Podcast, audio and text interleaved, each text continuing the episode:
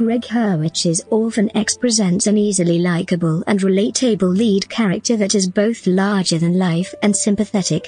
Orphan X begins with familiar, stock premise of modern thrillers, a highly skilled assassin, after murdering many international bad guys for the government, discovers that he actually has a conscience and decides to quit the ultra-secret, Black Ops program that trained him as a young orphan and devote his unique and deadly talents to the salvation of desperate innocents.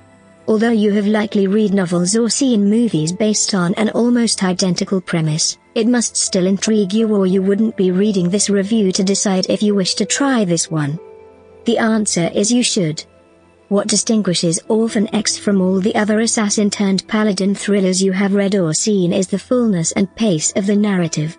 Spy thrillers are a dime a dozen. But this one is better. More clever. More exciting. More fast-paced. More filled with detailed action scenes. The hero is unique.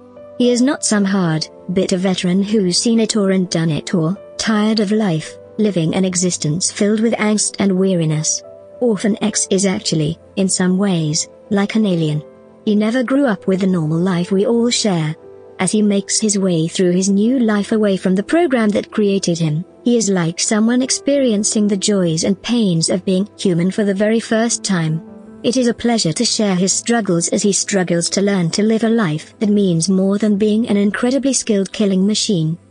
The character of this book is as familiar as his origins and the nature of his work, but far less so is the supporting cast, particularly some of the villains, but the fixes he gets himself in are quite unique as other ways he gets himself out of them, and there are loads of fixes from which he must extricate himself and those he seeks to protect. Because the narrative is so rich with twists, turns, and separate conflicts, you may find yourself very surprised when it appears that the primary plotline has come to an end and you still have nearly a third of the novel to finish. Don't relax though and keep your seatbelt fastened. You are not going to coast to the end of the line.